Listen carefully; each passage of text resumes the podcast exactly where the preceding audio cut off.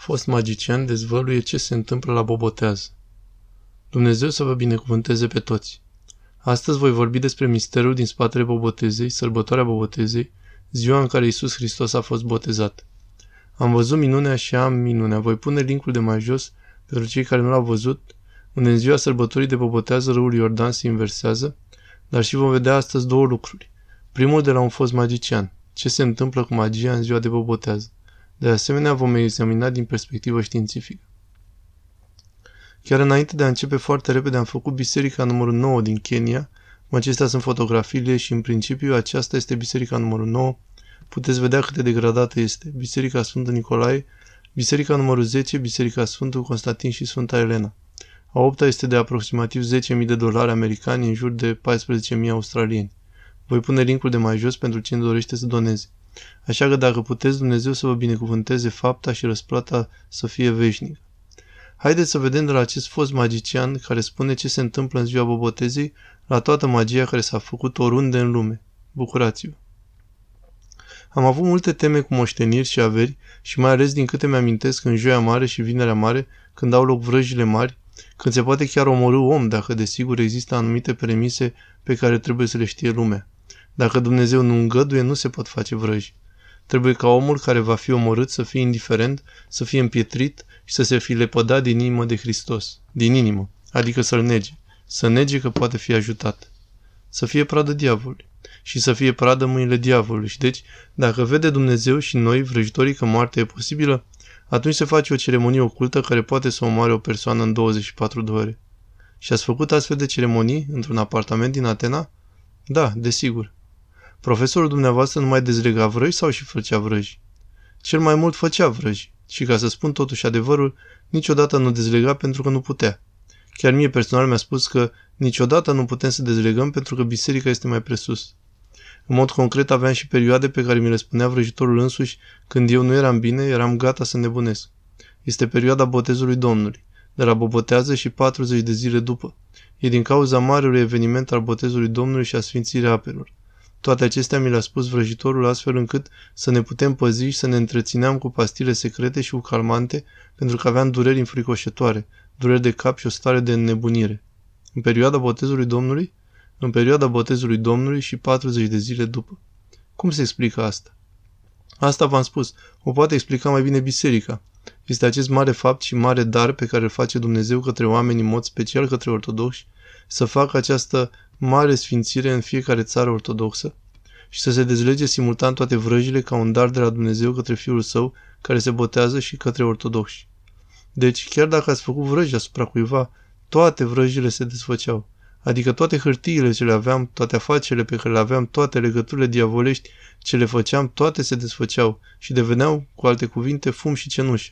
Și sufeream noi, Ceea ce e caracteristic e faptul că și eu și vrăjitorul experiam asta și mărturiseam amândoi acest lucru că într-adevăr Hristos este mai puternic și biserica, desigur, însă nu ne puteam retrage. Ce spuneați clienților voștri? Clienților le spuneam că, pentru că veneau și aceștia cu plângeri înfricoșătoare, pentru că se vedea că toate se întorceau invers, împotriva lor. De exemplu, cazuri de căsătorii care s-au făcut prin vrăji se desfăceau atunci.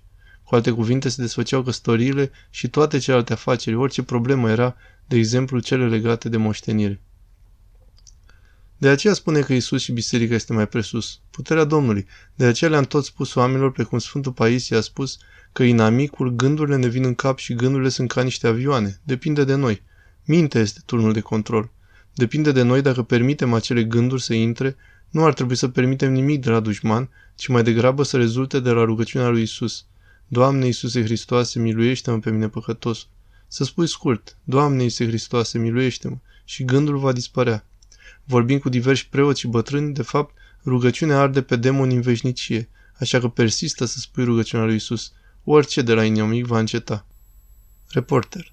Nu e oare posibil ca cineva care este medium să aibă un dar de la Dumnezeu și să-i poată ajuta pe alții? Părinte Daniel. După credința Bisericii Ortodoxe, aceasta nu se poate.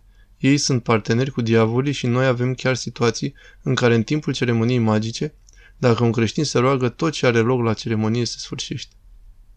Preotul spune că dacă presupune că magia, vraja, este pe cale să aibă loc și cineva se roagă, se poate opri. Și există povestea unui fost vrăjitor care acum este sfânt, pe care vă îndemn pe toți să-l cercetați. Sfântul Ciprian și Sfânta Justina. Citiți povestea, este atât de frumoasă. Atunci când Sfântul Ciprian era un vrăjitor, el a încercat să o cucerească prin magie și demoni pe Justina, dar ea se ruga și nimic nu i-a dăunat. Reporter. Are vrăjitoria simptome și care sunt acestea? Părintele Daniel. Întâi de toate când faci vrăji altora, așa cum am zis, nu mai ești partea trupului lui Hristos, adică al bisericii. Al doilea, nu ești protejat față de duhurile demonice care există în acest domeniu al magiei și avem situații în care înșiși vrăjitorii se îmbolnăvesc foarte rău de la duhurile pe care le cheamă și avem alte situații în care aceștia sunt foarte confuzi. Deci, părinte Daniel, cum poate cineva să fie protejat față de vrăjitorie, astfel încât magia să nu-l poate afecta niciodată? Singurul mod este să ducă o viață bazată pe tainele bisericii, să fie un membru coșticios al bisericii, să trăiască viața mistică, adică să aibă un duhovnic, să se mărturisească, să primească Sfânta Împărtășanie, să citească Sfânta Scriptură și să fie parte a vieții bisericii. Așa cum ați auzit de la preot, a spus că magicienii se îmbolnăvesc pentru că se întâmplă, un preot cu care vorbeam odată mi-a spus cândva cineva chiar, de aceea nu blestemați.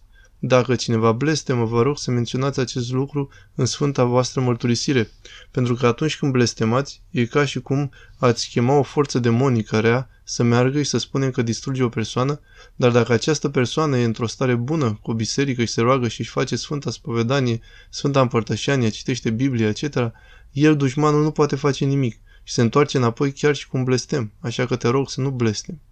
Dacă cineva a făcut magie și exact asta se întâmplă nu numai persoanei, dar și magianului însuși. Citiți Biblia, scripturile, chiar și un pasaj pe noapte. Avem atât de mult timp să accesăm YouTube și Facebook și Instagram și Twitter și citim ore în șir și derulăm prin viețile oamenilor și fotografii, dar ne-ar lua câteva minute să citim o singură pagină pe zi. Un alt motiv pentru care am asta. Mulți oameni m-au întrebat care este cea mai bună Biblie. Biblia de studiu ortodox are în partea de jos explicații asupra pasajelor. Continuăm acum și să ascultăm ce au văzut oameni de știință la microscop, ce se întâmplă când apele sunt binecuvântate. Pe 18 ianuarie este ajunul sărbătorii ortodoxe a Bobotezei.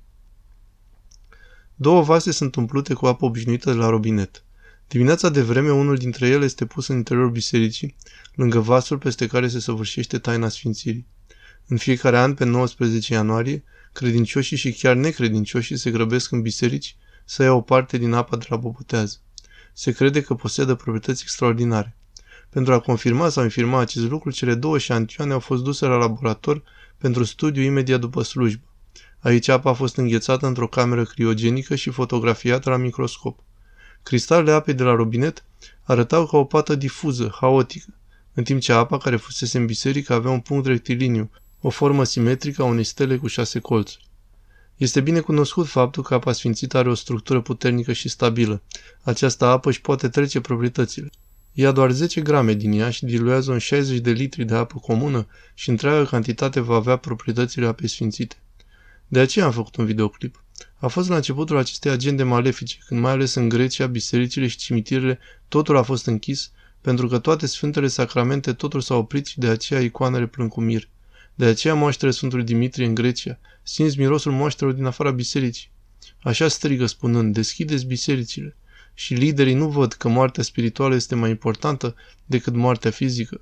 Și să nu intrăm în partea cu moartea fizică, pentru că adevărul iese încet la iveală și nu voi spune nimic în acest videoclip.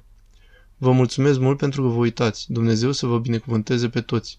Mă rog pentru voi toată dimineața și seara și avem cel mai puternic lucru, care este Domnul nostru Isus Hristos, Așa că luați-vă metanierul și rugați-vă pentru că avem cea mai puternică rugăciune, rugăciunea lui Isus. Citește Sfânta Biblie. Dacă cineva dorește să mă contacteze prin e-mail, îți voi da o listă de spovedanie. Mergeți la Sfânta Spovedanie. Săptămânal să te împărtășești și așa cum ai văzut cu apa sfințită proprietățile pe care le are, încearcă să obții apă sfințită la biserică și în fiecare dimineață și în fiecare seară ceea ce fac este să beau apă sfințită și de asemenea primesc de la biserică pâinea binecuvântată și o pun pe mama, să pună la cuptor și o fac ca niște crutoane mici în bucăți mici și în fiecare dimineață și în fiecare seară cu apă sfințită am și acea pâine binecuvântată. Așa că cu cât sunteți mai aproape de Domnul nostru, El este lumina, întunericul nu se poate apropia de lumină, așa că ca un păcătos mă rog pentru voi toată dimineața și seara. Vă mulțumesc, aveți grijă.